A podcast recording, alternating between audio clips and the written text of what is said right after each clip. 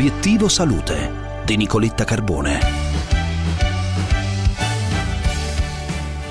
Buongiorno a voi, eccomi qua. Io ho una proposta, una, una proposta non è una proposta indecente, è una proposta che voglio farvi. E, facciamo squadra insieme in questo momento così delicato, complicato, difficile. Eh, abbiamo tante sfide da affrontare, da attraversare e noi sappiamo che e ce lo dicono, ce lo ripetono, lo sappiamo, che ciascuno di noi può fare la differenza. Anzi, citando un uh, famoso scrittore che è Sergio Bambaren, ogni individuo ha il potere di fare del mondo un posto migliore. E, e, quindi ciascuno di noi può farlo, ma secondo me se ci alleiamo, se lo facciamo insieme, se come si dice facciamo squadra, vinciamo. E allora però cosa posso fare e come? Eh, ne ho parlato con Daniel Lumera, mh, mm, che conoscete, è intervenuto tante volte in trasmissione, è un riferimento internazionale nelle scienze del benessere e nella pratica meditativa, è uno scrittore, è autore di numerosi bestseller. E allora eh, ho pensato, ho chiesto a Daniel Lumera di aiutarmi per eh, mm, così ideare e iniziare un percorso condiviso e grazie soprattutto anche agli spunti che ci manderete voi eh, spunti, idee, che cosa possiamo fare insieme? Eh? per riscoprire un più alto livello di benessere individuale, relazionale, collettivo, un, insomma qualcosa che ci aiuti a mettere a frutto le lezioni che abbiamo imparato in questo periodo di pandemia, condendole un po' come si fa in cucina, con nuove idee, creando insieme una nuova ricetta proprio per ripartire da integrare nella nostra vita quotidiana. Che vi sembra? Eh? Ci proviamo? Intanto benvenuta Daniel Lumera. Grazie a te Nicoletta, è un piacere. Daniel, da dove iniziamo? Allora, iniziamo a considerare una delle lezioni più importanti che stiamo imparando in questo periodo, che rappresenta anche, tra l'altro, una delle migliori strategie di benessere.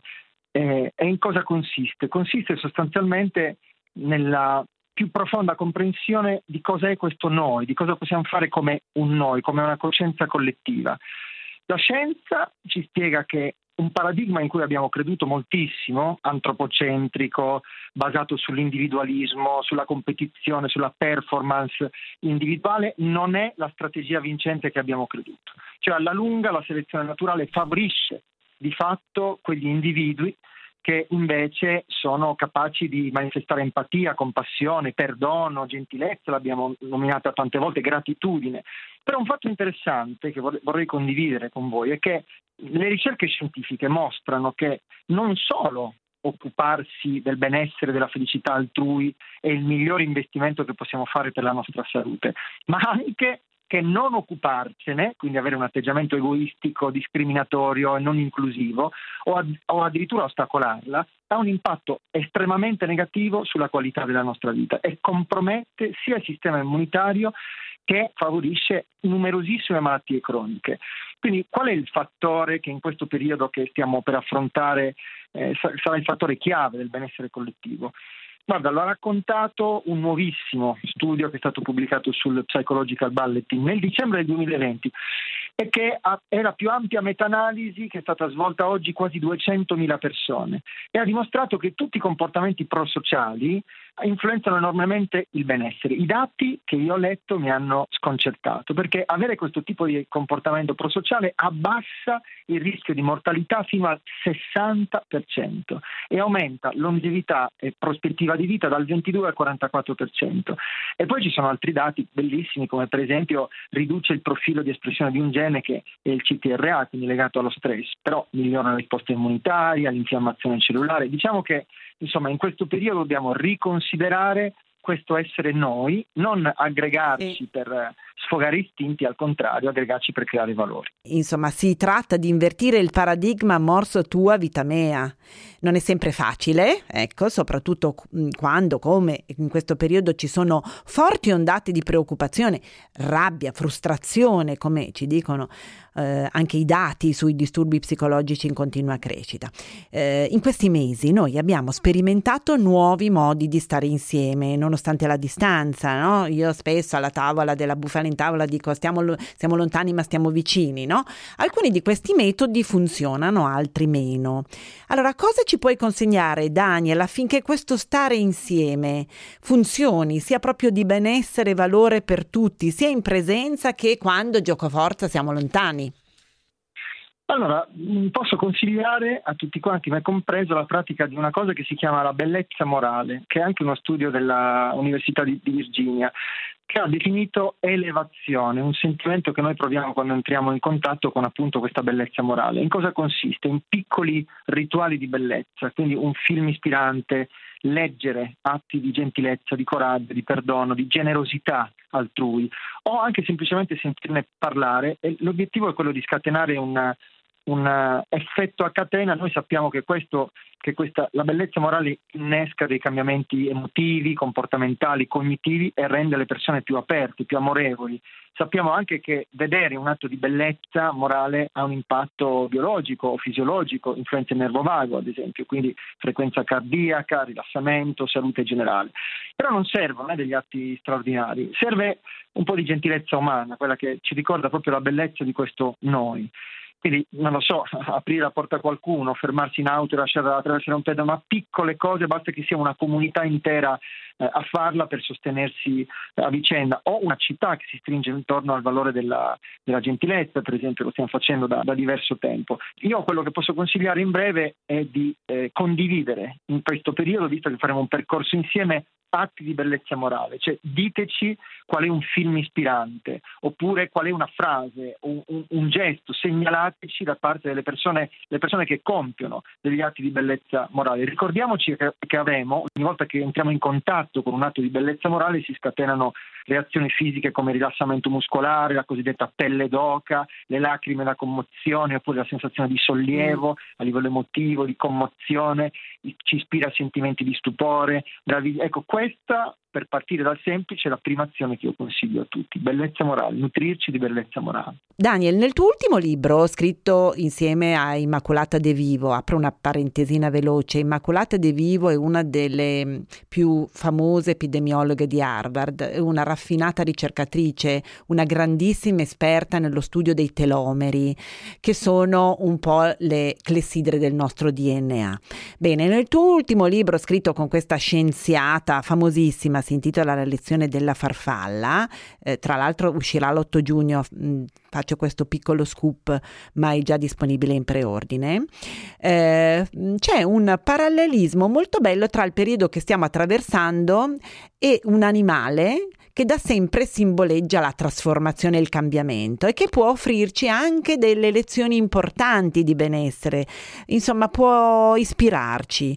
Vuoi anticiparci qualcosa, Daniel? Sì, in effetti noi siamo proprio come brucchi che ci comportiamo divorando le risorse e accumulando una quantità di cibo enorme rispetto alle nostre esigenze reali, quindi il bruco si accumula, accumula in continuazione riserve di energia, invece le farfalle sono un esempio straordinario di un ruolo ecologico fondamentali, sono degli impollinatori, ogni volta che prendono per mangiare in realtà stanno dando benessere all'ecosistema. La vita del bruco è incentrata sull'accumulo di risorse, invece quella della farfalla si basa sullo scambio e sul dono ed è esattamente questo che noi dobbiamo comprendere in questo periodo che io vedo come una grande crisalide. Quindi siamo proprio dei bruchi nel proprio bozzolo, pronti a uscire come farfalle, però ricordiamoci che se qualcuno dovesse malaguratamente cercare di aprire la crisalide di una farfalla, la farfalla non riuscirebbe a volare perché ha bisogno di uno sforzo, di sforzare le proprie ali per rafforzarle, per uscire attraverso le difficoltà che incontra molto più forte, più bella e capace di, di, volare. Quindi questo è un periodo in cui noi dobbiamo fare uno sforzo per uscire da questa crisalide, da queste limitazioni e riuscire a eh, trasformarci completamente in animali, in esseri eh, utili all'ecosistema in generale. E come lo facciamo? In questo periodo troveremo ogni settimana un tuo spunto pratico nella nostra pagina Facebook e per chi volesse approfondire eh, anticipo che dal 29 aprile guiderai anche un percorso di 21 giorni di meditazione. Ci vuole costanza, ma i risultati arrivano. Eh, spiegaci un po' che effetti ha meditare insieme, perché è importante la meditazione per stare meglio? Ogni persona che parteciperà, quello che vogliamo fare è generare una sorta di campo di coscienza coerente che possa influenzare un, tutto un processo di trasformazione sociale. Noi sappiamo dagli studi della scienza che basterebbe che l'1% della popolazione di una città, di un borgo, dell'Italia meditasse insieme nella stessa ora ma non nello stesso luogo per avere un impatto sul benessere collettivo accelerato enormemente. Questo è quello che vogliamo fare, quindi stiamo eh, diffondendo queste iniziative virtuose ecco. di essere insieme. Daniel, allora, prima di salutarci, per chi volesse sperimentare la meditazione insieme con te? Può farlo in diversi modi, innanzitutto ci saranno diversi esercizi pratici introduttivi che avremo anche sulla pagina Facebook di Radio 24, quindi questo percorso che faremo insieme e poi visitate la pagina meditareinsieme.it e iniziate un percorso di 21 giorni di pratica insieme con un impatto sul benessere fisico, emozionale, vitale e anche esistenziale. Questa è un'occasione non solo di pratica, di benessere, ma anche di comunanza, di vicinanza. Noi sappiamo che quando l'essere umano fa insieme ha dei benefici maggiori, quando ha l'avere insieme crea benefici maggiori, anche l'apparire insieme e quindi abbiamo lanciato una sfida sul saper essere insieme in un momento in cui da un punto di vista psicologico, vitale ed emotivo siamo estremamente fragili. Questo è proprio un percorso di valori, un laboratorio di valori, di costanza, di perseveranza, di umiltà, di pazienza, di passione e di amore per scoprire un'arte antica e nobile, quella della meditazione, che può avere dei benefici enormi sulla qualità della nostra vita. Bene, grazie, grazie a voi. Che dite? Poi scriveteci su, dateci delle idee, degli spunti, shakeriamo, facciamo questa ricettona con tutti gli ingredienti delle nostre esperienze. C'è Carmelo Lauricella in regia alla parte tecnica, aspetto lo spunto anche da Carmelo, poi lo controllo su Facebook e, e, c'è anche Laura Vanossi, preziosissima, sempre in assistenza in redazione. Torno, torno sì, dopo il GR delle 12 per le notizie che arrivano dal mondo della ricerca, ma a proposito di Facebook, ricordatevi che noi ogni giorno abbiamo una video intervista sulla pagina Facebook, che dire seguitela, condividetela, linkatela, insomma, stiamo insieme, lontani ma vicini. Buona giornata.